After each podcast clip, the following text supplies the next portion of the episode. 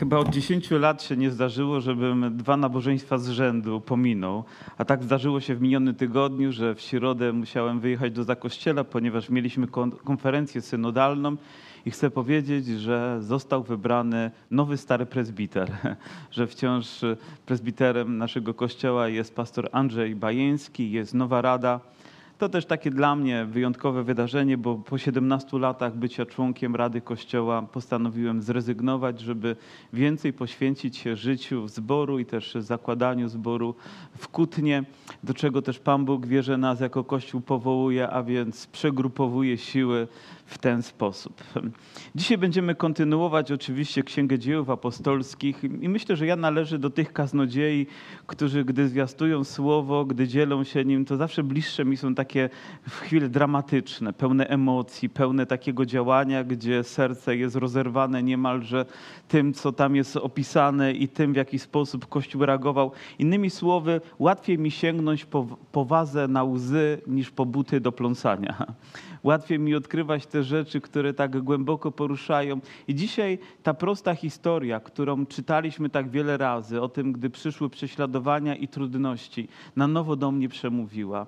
Czytam Biblię po raz kolejny, jakby po raz pierwszy. Na nowo te chwile są dla mnie święte i wyjątkowe i chciałbym, żeby takie też stały się dzisiaj dla Was, moje siostry, moi bracia, ponieważ fragment, który będziemy czytać, mówi o tym, że gdy Piotr przechadzał się ulicami, oto ludzie, którzy byli i stali w jego cieniu, nagle powstawali do życia, byli uzdrawiani. A więc wyobrażam sobie, jak wielkie poruszenie musiało być w całym mieście, jak ludzie mówili o tym na każdym rogu ulicy, w każdym domu opowiadali, jak wielkie rzeczy Bóg czyni przez apostołów.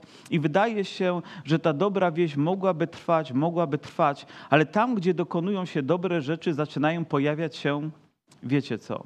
I tak samo jest w naszym życiu. Bóg dokonuje dobre rzeczy.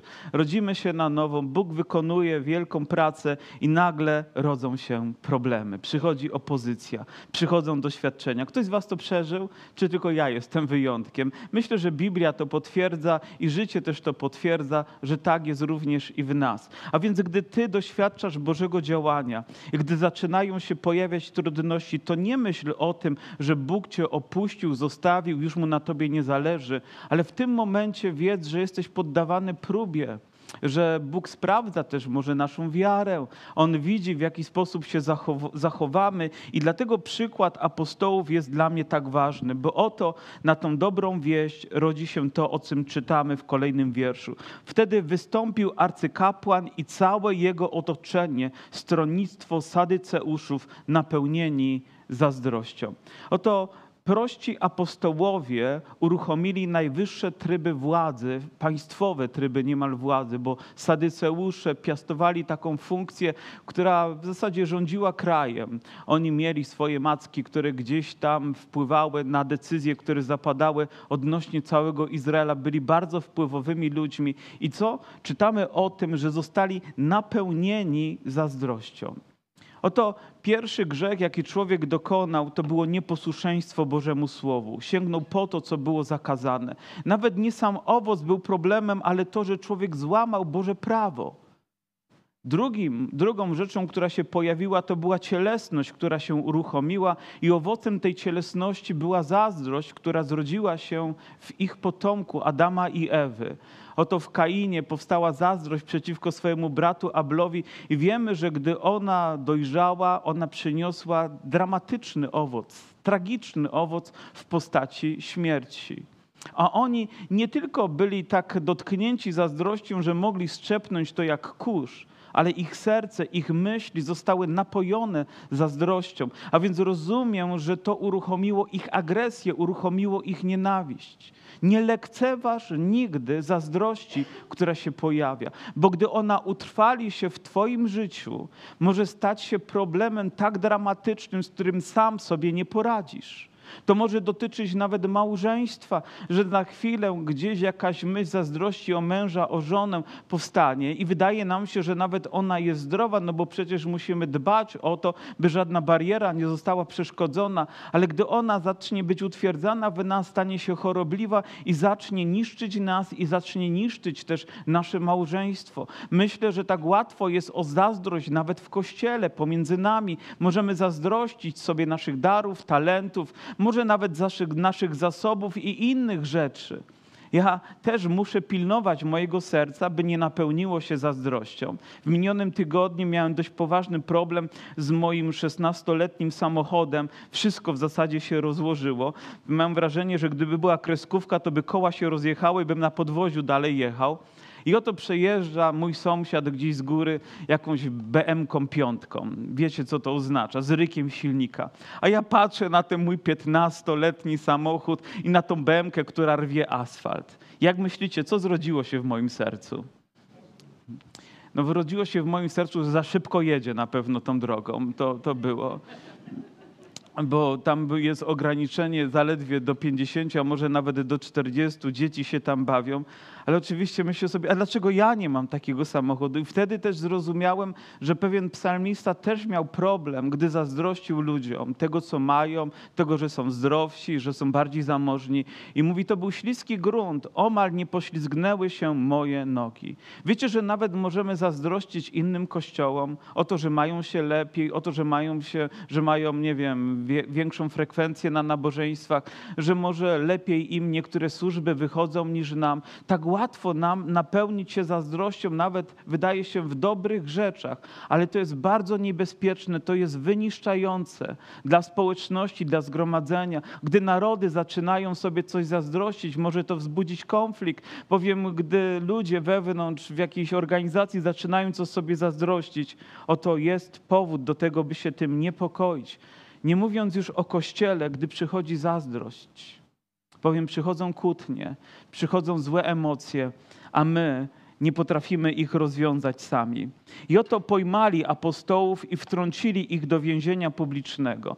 Jak wiecie, lubię zwracać uwagę na słowa, które są w Biblii. I to słowo pojmali to nie tak zaprosili ich na przesłuchanie, tylko chwycili ich, związali pewnie, czy w jakiś sposób skrępowali i wrzucili. Ja rozumiem, że wrzuca się gdzieś coś no, na pakę w jakiś taki sposób bezpardonowy. I tak samo postąpili z nimi, więc widzę dramaturgię tych wydarzeń.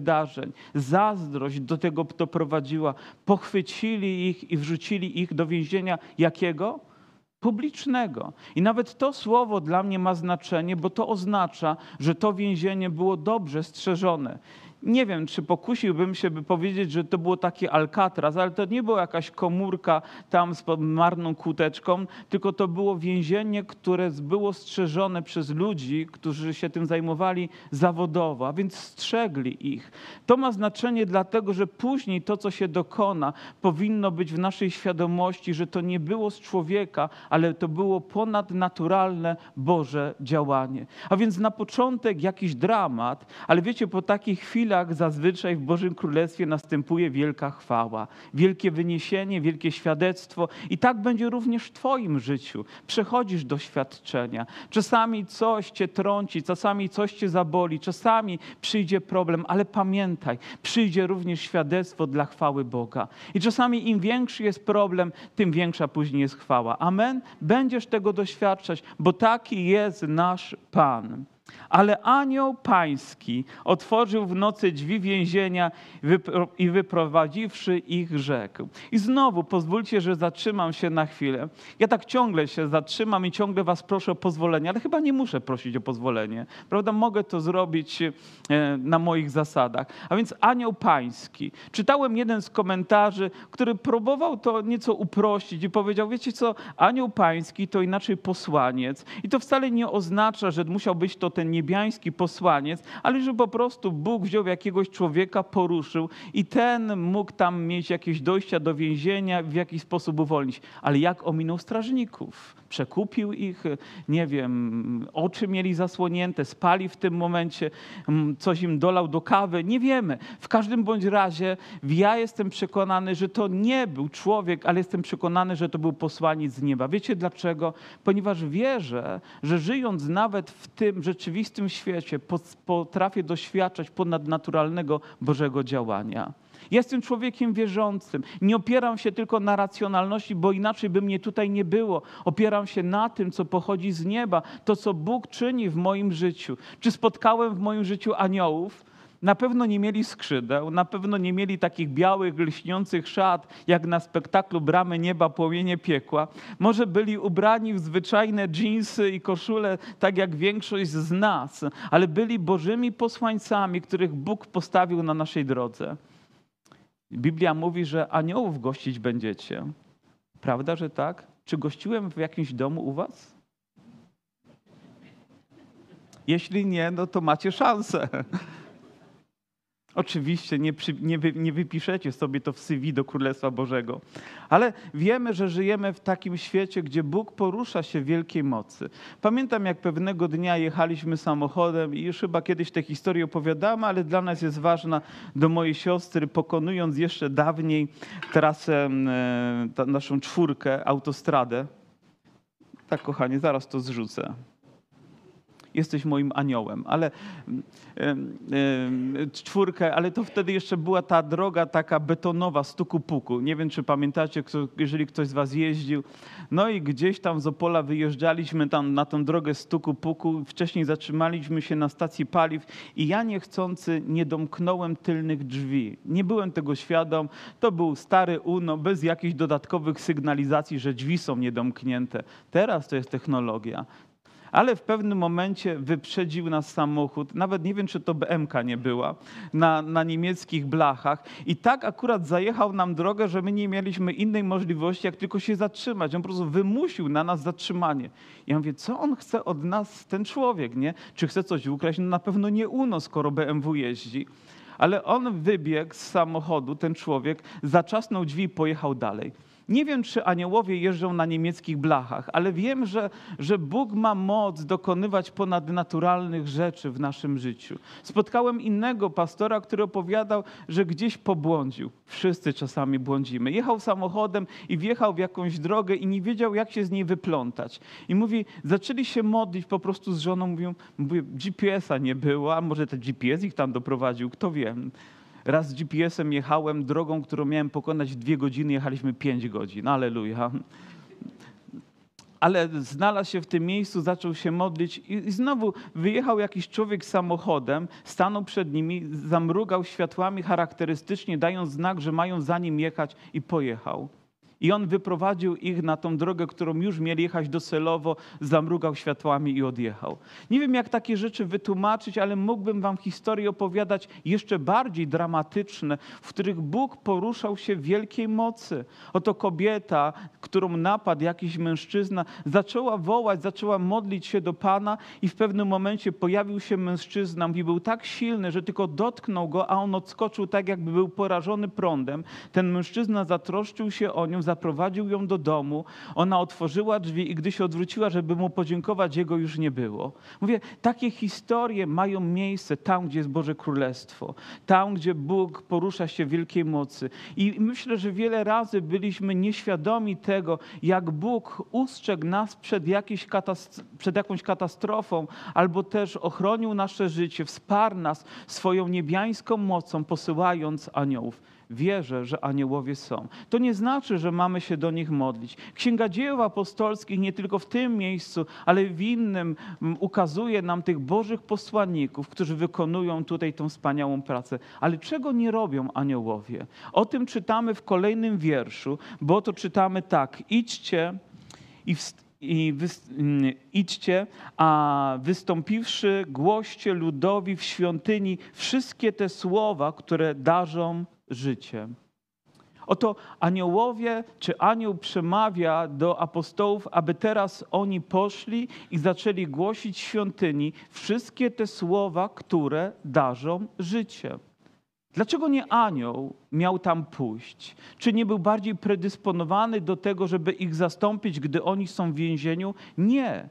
To nam została dana Ewangelia. To my, ludzie, potrzebujemy Ewangelię. Potrzebujemy, aby ją usłyszeć, potrzebujemy, aby ją przyjąć. Dlaczego? Bo to są słowa, które obdarzają nas życiem. To są najważniejsze słowa, jakie człowiek może usłyszeć na tym świecie. Co za wielki przywilej. I gdybyśmy się sięgali dalej i próbowali nauczać z tego fragmentu, to mogliśmy powiedzieć, że nawet zazdroszczą nam tego, że nam została zwiastowana Ewangelia. To jest tak wielki przywilej dla nas sięgać po te słowa, które darzą życiem, obdarzają tym, czym nie obdarzy cię najlepszy kryminał, najwspanialsza powieść, ponieważ to tylko Słowo Boże przynosi życie, to Boże tchnienie w nasze serca, to uzdrowienie, to podniesienie na duchu, to moc, która sprawia, że czujemy się zachęceni i podźwignięci. I dlatego też z taką radością i wdzięcznością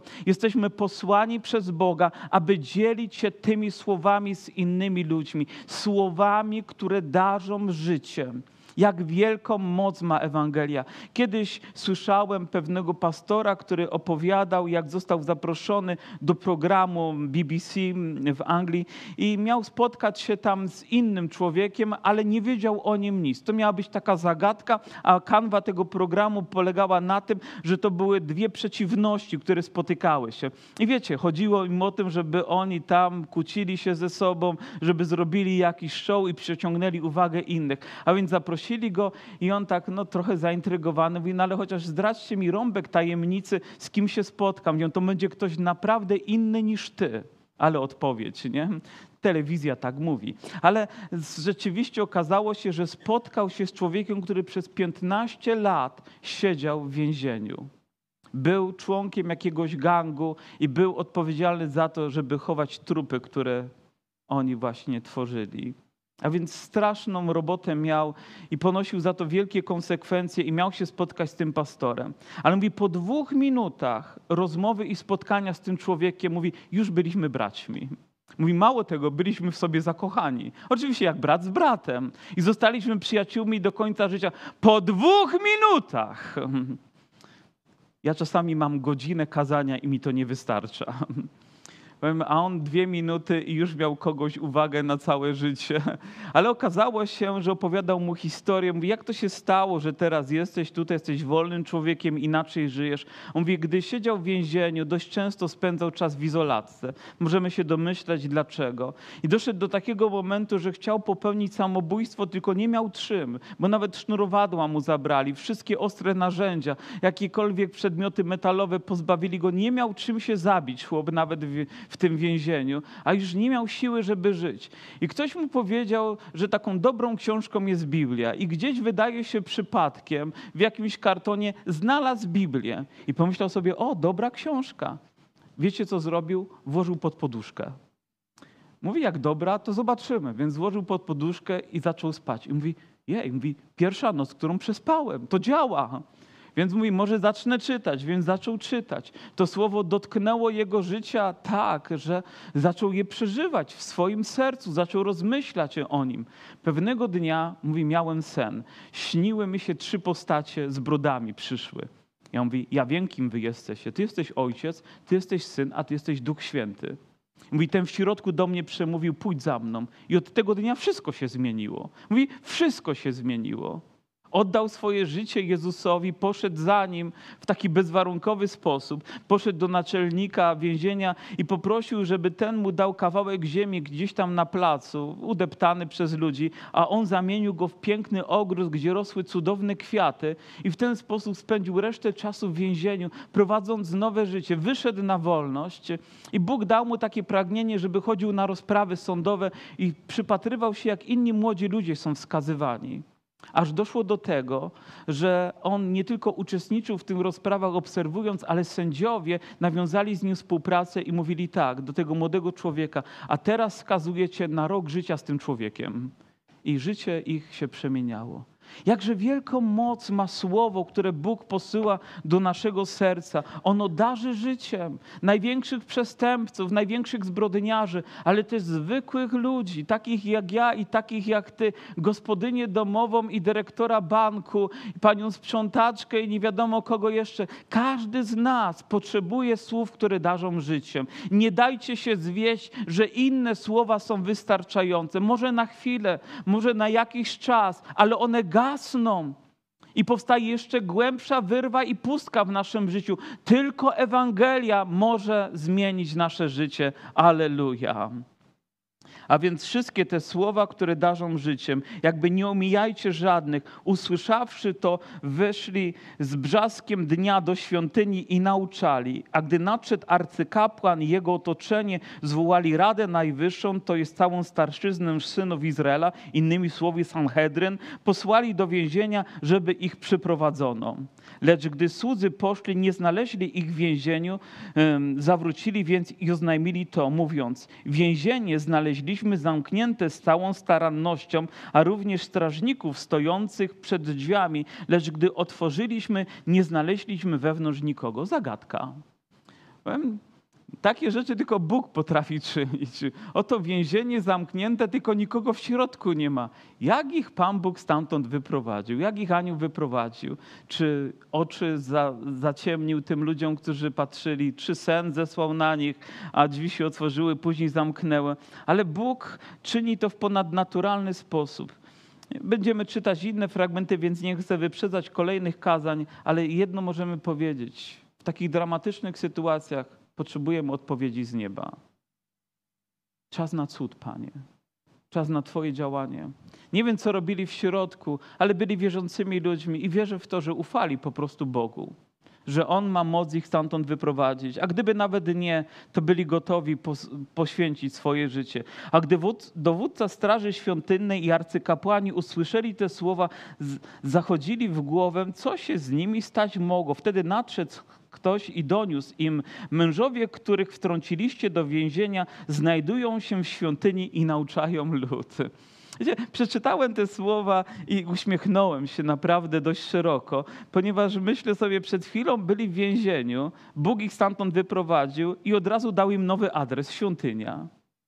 Gdy Bóg wypuszcza nas z więzienia, daje nam miejsce przeznaczenia daje nam określony adres, gdzie powinniśmy być. I tym miejscem dla nich była świątynia. Ja nawet nie wiem, czy oni poszli do rodziny w międzyczasie, żeby powiedzieć, że są cali i zdrowi, ale na pewno byli w świątyni, gdzie zwiastowali Ewangelię. Bóg wypuszcza więźniów na wolność, ale określa też miejsce, gdzie powinieneś się znaleźć. Tym miejscem jest tam, gdzie Jego imię jest wielbione, tam, gdzie Ewangelia jest zwiastowana, tam, gdzie Ty również możesz złożyć świadectwo. Bóg nie tylko uwalnia nas dla samej wolności, ale uwalnia nas dla swojej chwały. Dzisiaj rano wyruszając w drogę, naszą modlitwą było to, by Bóg nie tylko zatroszczył się o bezpieczeństwo drogi, ale żeby Bóg użył nas, żeby Bóg poprowadził nas, byśmy mogli być Jego narzędziami, Jego naczyniami w Jego ręku dla Jego chwały, żebyśmy znaleźli się tutaj i mogli wspólnie razem z Kościołem przynieść to, czego On jest godzien. Nasz Pan, Bóg dał Ci właściwe przeznaczenie, a więc bądź na tyle odważny, by po nie sięgnąć. Zrób to z wiarą, a zobaczysz, jak wielkie błogosławieństwo będzie temu towarzyszyć. Ale inna rzecz, która jest również dla mnie inspirująca w tym fragmencie, że oni ze świątyni zostali niemal wyrwani, a później, przynajmniej wcześniej, a później znowu wracają do tego samego miejsca. Są niezłomni, są nie do zatrzymania, są jak perpetuum mobile. Dlaczego? Bo mają Ducha Bożego. Dlaczego? Bo mają Boże Słowo. My unikamy, ponieważ raz się czymś zraziliśmy, coś nam stanęło na przeszkodzie, coś nas zabolało, to już więcej czegoś nie chcemy. O, ktoś spojrzał na mnie krzywo w kościele, już do niego nie wrócę. Oni zostali brutalnie wyrwani z takiego miejsca i wtrąceni do więzienia, a mimo to mieli odwagę tam wrócić. Nie wiem, jak wielu z nas byłoby takimi bohaterami. Ja pamiętam, gdy mieliśmy wypadek, czołowe zderzenie z innym samochodem, pijany kierowca na nas wjechał. Wiecie, jak trudno nawet było przejechać po raz kolejny tym miejscem, przez to miejsce, gdzie żona i dziecko karetką odjeżdżają na Twoich oczach, zmierzyć się z tą jakby traumatyczną chwilą i miejscem po raz kolejny. Ale powiedziałem, nie, nie poddam się, nie będę specjalnie tamtędy jeździł, bo nie dam się zastraszyć, ponieważ wiem, jakiego jestem ducha, ponieważ wiem, że Bóg mnie w tym miejscu postawił kiedyś, a i tak mnie postawi może po raz kolejny, to Jego wola niech się dzieje. Bądź odważny. Jeżeli mówi się, że chrześcijaństwo to jest dla takich mężczyzn, którzy nie do końca chyba mają wszystkie cechy męskości. To jest nieprawda. To są prawdziwi mężczyźni, którzy stają w takich trudnych okolicznościach i wiedzą, że kolejne słowo mogą przepłacić życiem, ale robią to dlaczego? Bo to są słowa, które darzą życiem. Niektórzy mówią, wyjść na środek, złożyć świadectwo jest trudno. Czy myślicie, że komuś, kto staje tutaj setny raz, jest łatwo? A, mówicie, łatwiej na pewno. Ale za każdym razem jest cena do zapłacenia. Ale robimy to, ponieważ jeżeli mam te słowa w sercu, to chcę nimi się dzielić, ponieważ one mają moc obdarzyć życiem. Jeżeli dzisiaj dotknęłyby kogokolwiek z Was, to nawet gdybym miał się wyczołgać na to miejsce, to powinienem to zrobić. Ze względu na Pana Jezusa, ze względu na to, że Słowo Jego i dzisiaj działa w Jego Kościele z wielką mocą i z wielką chwałą. Wtedy nadszedł ktoś i doniósł, że są w świątyni. Wówczas dowódca straży poszedł ze sługami, przyprowadził ich bez użycia siły już. Obawiali się bowiem ludu, aby ich nie ukamienowano. Wiecie, ja myślę, że to było takie polityczne posunięcie z ich strony. Wiedzieli, że jak teraz nadużyją siły, to mogą przepłacić to zdrowiem i życiem, ponieważ ludzie byli bardzo rozwścieceni, a więc oni politycznie teraz doprowadzili ich do miejsca, gdzie chcieli ich przesłuchać. A gdy ich przywiedli, stawili ich przed Radą Najwyższą i zapytał ich arcykapłan, mówiąc: Nakazaliśmy wam surowo, abyście w tym imieniu nie nauczali, a oto napełniliście nauką E, nauką waszą Jerozolimę i chcecie ściągnąć na nas krew tego człowieka? Wiecie co pomyślałem, gdy przeczytałem ten wiersz? Aleluja. Napełnili całą Jerozolimę tą nauką. Czyli czym? Słowami, które darzą życiem. Czym? Wieścią o Jezusie Chrystusie. Napełnili całą Jerozolimę. Internetu nie mieli, z YouTube'a nie mogli skorzystać, powiem, nagłośnienia nie mieli, a wypełnili w tak krótkim czasie całą Jerozolimę nauką o Zbawicielu. Bo to nie jest kwestia techniki, może serca, może oddania, może powołania. O, nie będę czegoś robił, bo zawsze będzie jakaś przeszkoda. Bo jak masz serce dla Boga, to nic się nie zatrzyma o nie przyjadę do zboru, bo mi się samochód zepsuł. No to może trzeba dwoma, dwoma autobusami przyjechać, może trzeba inne poświęcenie wykonać. Słyszałem, oczywiście to było przed II wojną światową, jak gdzieś bracia jeździli na wschód, żeby zwiastować Ewangelię. Wiecie, po siedem godzin w podróży, w tym połowę na furmance, a później jeszcze piechotą, przez zaspy czasami półtora i dwumetrowe przebijali się, żeby spędzić kilka godzin gdzieś na modlitwie z ludźmi wierzącymi Myślę, że taka powinna być wiara, pełna poświęcenia, nie pozwalająca, żeby cokolwiek nas zatrzymało, ale chcemy napełnić jakąś dom, jakąś wioskę, jakąś miejscowość Ewangelią, dobrą nowiną. Czy są tu chętni, by Dąbrowa była napełniona Ewangelią? Wiecie, ja nawet nie myślę o tym, że chciałbym, żeby wszyscy ci ludzie nagle byli u nas w zborze. Choć gdzieś w głębi serca coś się odzywa, ale chciałbym, żeby usłyszeli Ewangelię Chciałbym, żeby oddali życie Jezusowi. Chciałbym, żeby ta wieść przeniknęła ich serca, bo wiem, że wtedy będą zbawieni. Wiem, że wtedy będą mieli nowe życie. Wiem, że wtedy będą mieli nadzieję. A więc bez względu na cenę powinniśmy pójść, aby napełnić to miasto dobrą nowiną, aby mówiło się o tym. I myślę, że przykłady w historii widzimy. Mówi, chcecie ściągnąć na nas krew tego człowieka, jakby oni sami już tego nie zrobili wcześniej, tylko o tym zapomnieli? Bo to czytamy Piotr zaś i apostołowie odpowiadając rzekli, trzeba bardziej słuchać Boga niż ludzi. Wiem, że lubimy ten fragment, ale ten fragment nie zwalnia nas od tego, żebyśmy nie byli podporządkowani prawu. Nie myślę, że powinniśmy być ta, takimi ludźmi, którzy lekceważą wszystkie przepisy, no bo ono nas nie obowiązuje, bo jesteśmy obywatelami Bożego Królestwa. Myślę, że wiele z tych rzeczy, które funkcjonują w państwie, są dobre, potrzebne i słuszne, ale jeżeli dochodzimy do miejsca kolizyjnego, gdzie ludzkie prawo koliduje z Bożym prawem, gdy ludzki nakaz koliduje z tym, co Bóg chce od nas, to ja wybieram to, aby bardziej słuchać Boga. Aby bardziej słuchać Boga. I jestem pewien, że każdy z nas w jakiejś sytuacji i momencie naszego życia będzie stawać w okoliczności, gdzie będzie musiał dokonać wyboru, kogo posłuchasz. Powiem, jaką radę przyjmiesz do swojego serca, za jakim głosem pójdziesz. Moja, moje siostry, moi bracia, kościele drogi Pana Jezusa, proszę, bardziej słuchajmy Boga.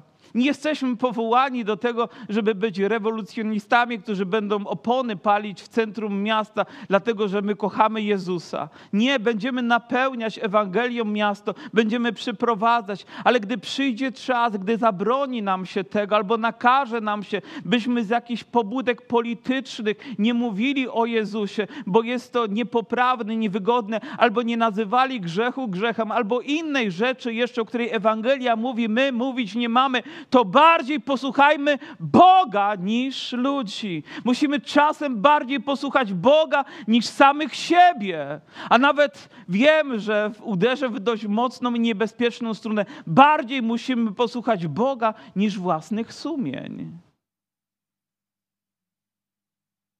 Ponieważ nasze sumienie czasami może być tak rozregulowane, że my, o, to nie będziemy tego robić, żeby tak po prostu nie wpaść w jakieś problemy, żeby może kogoś nie obrazić, żeby zachować się popra jakąś poprawnością. Nie, oni powiedzieli, bardziej będziemy słuchać Boga niż was. Drogie siostry, drodzy bracia, to jest nakaz który powinien obowiązywać w naszym sercu i oby Duch Święty dał nam mądrość, byśmy nigdy tego słowa nie nadużyli również. Bóg ojców naszych zbudził Jezusa, którego wy zgładziliście, zawiesiwszy na drzewie. Tego wywyższył Bóg prawicą swoją jako wodza i zbawiciela, aby dać Izraelowi możliwość upamiętania się i odpuszczenia grzechów. Oto dlaczego Jezus został wywyższony. Oto dlaczego został wyniesiony na krzyż, a później wzbudzony z martwych, po to, żeby Izrael, po to, żeby jego lud mógł się upamiętać, po to, żeby mógł się odwrócić od swoich grzechów, by przyjść do Zbawiciela. Ale nawet widząc to i słysząc o tym, nie dokonali tego. Oto dlaczego Bóg przychodzi, oto dlaczego przyszedł również do nas, po to, żebyśmy odwrócili nasze serca od grzechu i mogli wrócić do Boga, do tego, co jest naszym pierwotnym, fundamentalnym powołaniu życia w społeczności z Bogiem. Zatem każdy człowiek tęskni bardziej, niż ma tego świadomość. I gdy przyszedł Jezus, uświadomił to ludowi, uświadamia nam to dzisiaj przez swego ducha, jak bardzo potrzebujemy. Oto upamiętajcie się. Ja wiem, że to słowo po raz kolejny pada, ale widzicie, to nie jest tak, że ja się uparłem na to słowo. Ja po prostu cytuję Biblię. Ja cytuję to, co mówi Bóg na przestrzeni kilku rozdziałów. Mówi, abyśmy mogli upamiętać się, wrócić do Niego. Przypomina mi się miasto Niniwa i tego sługę, którego Bóg posłał, ale jemu kierunki się pomyliły. Aż Bóg zesłał tam okoliczności, trafił najpierw do brzucha ryby, później na ląd, a później do tego miasta i zwiastował im słowa, które darzą życiem. One były radykalne i co zrobiła Niniwa?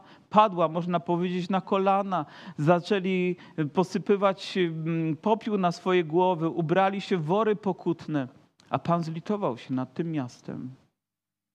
Naprawdę Pan zlitował się.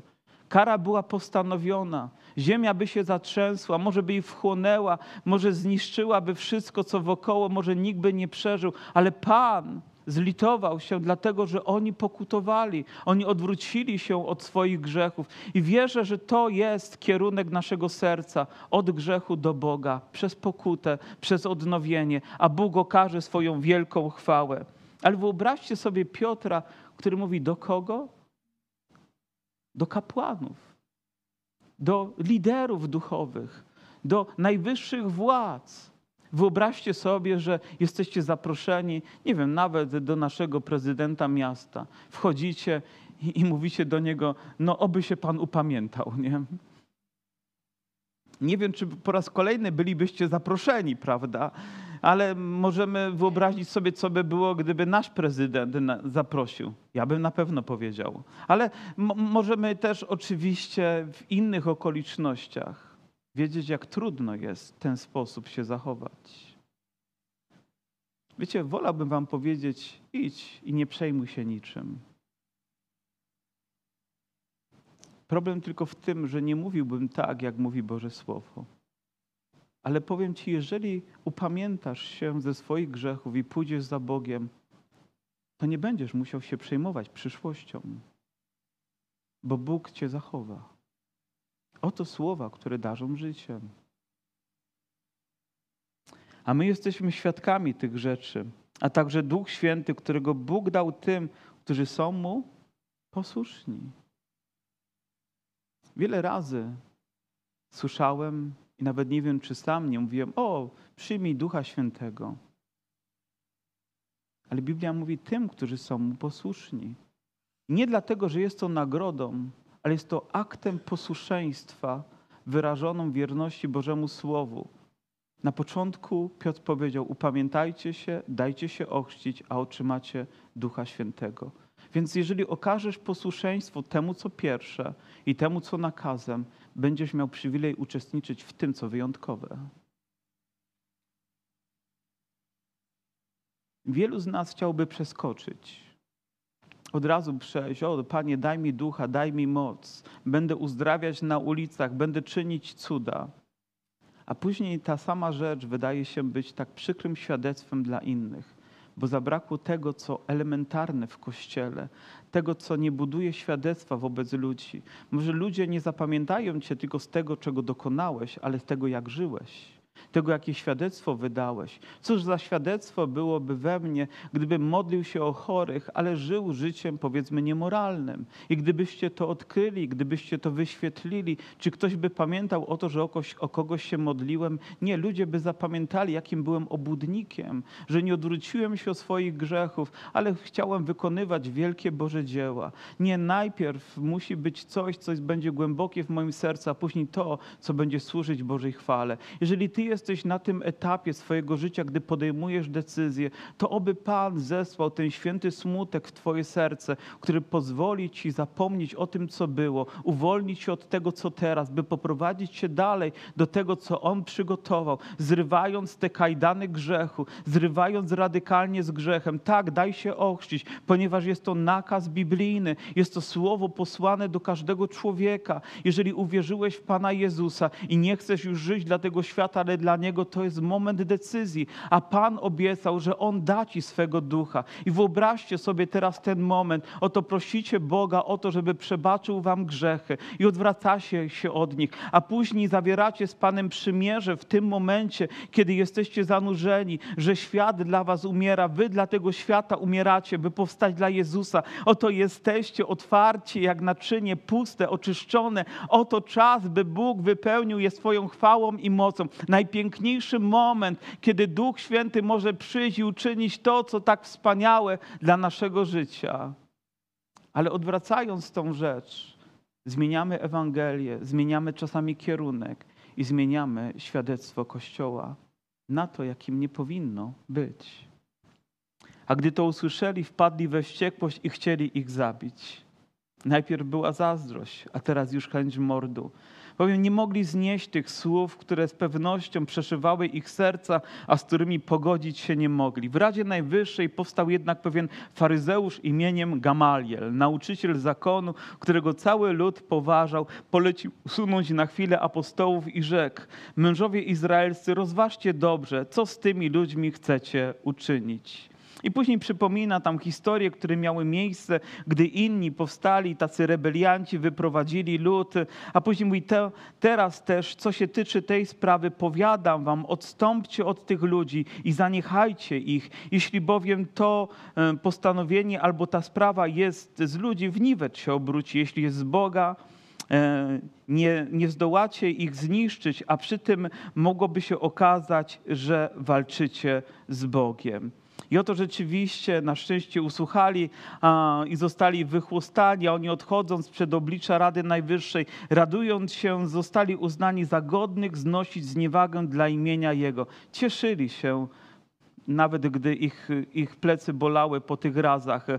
Y, nie przestawali też codziennie w świątyni i po domach nauczać i zwiastować dobrą nowinę o Chrystusie Jezusie. Oczywiście widzicie, że galopuje, bo za chwilę drugie nabożeństwo, ale za tydzień tak nie będzie. Gamaliel, człowiek, którego szanujemy, do którego się odwołujemy. Mówimy, ta rada Gamaliel, jeżeli coś jest z Boga, to się ostanie, jeżeli z ludzi w niwet się obróci. Kto z was korzystał z tej rady? Byli tacy, zwiastowaliście.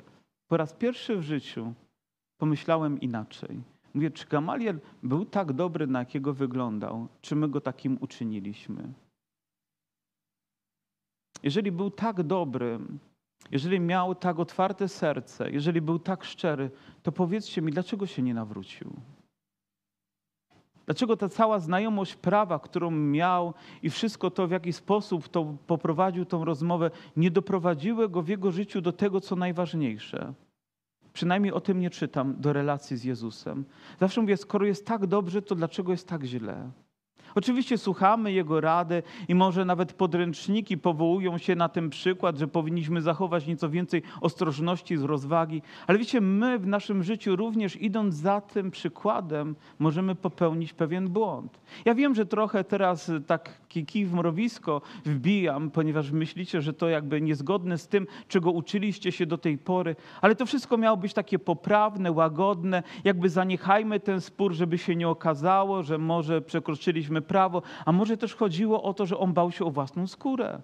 Ponieważ wiedział, że jeżeli poniosą konsekwencje, to wszyscy, a więc zrobił wszystko, żeby to zostało obrócone na ich korzyść. Ale czy w chrześcijaństwie, czy w wierze tylko chodzi o poprawność? Tylko chodzi o to, żebyśmy o to wyszli jakoś z sali i żeby nikt nie zwrócił się przeciwko nam? Czy w niektórych rzeczach rzeczywiście rzeczy powinniśmy postawić dość radykalnie i jednoznacznie? Dość otwarcie i odważnie, tak jak Bóg nas do tego powołuje.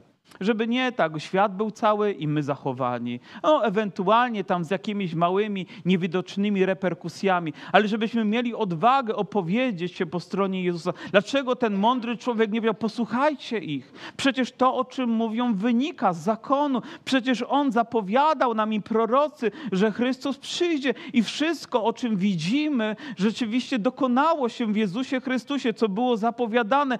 Był tak mądry, miał tak wielką wiedzę, ale nie doprowadziła go do relacji z Jezusem. Nawet czytamy dalej, że apostoł Paweł mówi: Tak, byłem faryzeuszem, bo on nie był sadyceuszem, tylko faryzeuszem, który uznawał się dla, za tego, który ma dbać o porządek w narodzie izraelskim, aby wszelkie prawo, te 610 przykazań czy 13 było respektowane.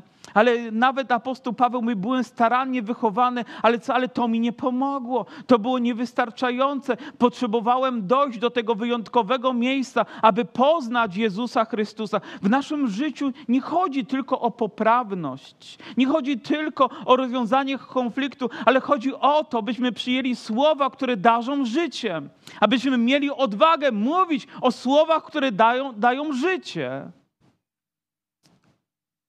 Usuńcie ich. O, niech ten problem na chwilę zniknie. A teraz rozważmy, jak najlepiej z tej sytuacji wyjść. Przywołajmy jakieś historie. Ale i tak to wszystko nie doprowadziło ich do relacji z Jezusem. Nawet jeżeli to, co wszystko tutaj usłyszałeś, było dobre, było zachęcające, było poruszające, ale nie wskazało ci kierunku właściwego w Twoim życiu, to jestem w tym momencie jak Gamaliel. Ale wolałbym być bardziej jak Piotr. Wolałbym być bardziej jak Paweł. Wolałbym być jak ktoś, kto stawia rzeczy tak, aby inni mogli dojść. do tych słów, mogli je przyjąć i po prostu mogli nimi żyć. Bóg wypuszcza więźniów na wolność. Bóg wskazuje im właściwy kierunek, abyśmy mieli odwagę pójść tą drogą. Drogą wiary, drogą oddania, drogą, która może być bolesna, ale drogą, na której nigdy nie zabraknie Bożego działania i Bożej chwały. Jeżeli myślimy, że to koniec boleści, ponieważ możemy się spotykać w 50%, to myślę, że bardzo się mylimy. Że za chwilę sytuacja może być trudniejsza niż ta, której się spodziewaliśmy. Że mamy na chwilę wytchnienie, ale może być trudniej. Ale czy dalej Kościół będzie tak pełen? Czy ty w nim będziesz? Czy będziesz miał wiarę? To już nie ode mnie zależy. Bardzo bym tego chciał, ale to zależy od ciebie. Potrzebujesz wielkiej odwagi, by wkroczyć na drogę wiary, ale gdy wkroczysz na drogę wiary, będziesz jeszcze bardziej odważny w tych rzeczach, w których byłeś tchórzem, przed którymi uciekałeś, których się obawiałeś. Będziesz miał odwagę żyć życiem autentycznym, tak jak apostołowie, mówiąc prawdę, nawet najwyższym władzom. Będziesz miał odwagę powiedzieć prawdę w miłości tym, których kochasz. Pamiętam, jak zostałem napełniony Duchem Świętym. Zostałem przekonany też przez Ducha Świętego, że powinienem pójść do Ojca i z Nim porozmawiać. Miałem kochającego Ojca, troszczącego się o mnie. Ale stanąłem u drzwi i powiedziałem, tato, bardzo Cię kocham, bardzo mi na Tobie zależy, ale chcę, żebyś wiedział, że jest ktoś ważniejszy w moim życiu od Ciebie. I dopóki Go nie poznasz, nie będę w pełni szczęśliwy. Tą osobą jest Jezus Chrystus. Mój tata spuścił głowę, ale od tego czasu zaczął przychodzić na nabożeństwa. Wiecie, nie chodziło już o poprawność. A gdy umierał, zjadany przez chorobę nowotworową, modliłem się razem z nim i nie chodziło już o poprawność. Chodziło o wiarę. Chodziło o to, czy on odchodzi z tego świata, znając Jezusa. Twoim życiu nie chodzi o poprawność, chodzi o coś więcej. Chodzi o słowa, które darzą życiem. Nie chodzi mi o to, żeby być bardziej znanym i lubianym, ale żeby zachować wierność słowom, które darzą życiem. Ze względu na mojego Pana Jezusa Chrystusa. Pochylmy nasze głowy.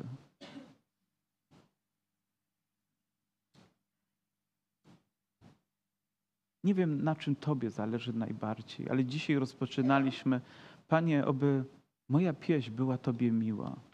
Jakże bym chciał, aby postawa naszego serca dzisiaj była miła Bogu. Aby Twoje serce dzisiaj było otwarte na Ewangelię. Czy Pan przemawiał do Ciebie? Mówił wprost do Twojego serca. Mówił, ponieważ Cię kocha, nawet jeżeli to Cię zabolało. Wiecie, wolałbym, żebyśmy odeszli z tamtego miejsca z obolełymi plecami, niż ze złamanym sumieniem i sercem.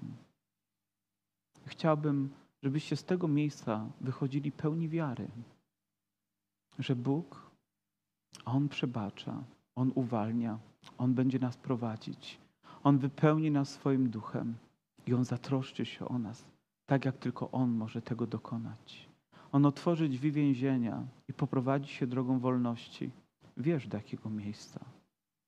Może dzisiaj nie jesteś tutaj przypadkowo, ale Duch Święty chce Ci powiedzieć, gdzie jest Twoje miejsce. I nie mówię tylko o określonym miejscu przy Łukasińskiego 7, ale w Jego Kościele, w Jego Królestwie, dla Jego chwały. Kto z Was potrzebuje modlitwy? Kto z Was ma odwagę powiedzieć, potrzebuje modlitwy? Podnieś na chwilę swoją rękę, zakończę modlitwą. Podnieście na chwilę. Bądź zdecydowany, proszę, bądź odważny. Powstańmy i zakończymy wspólnie razem.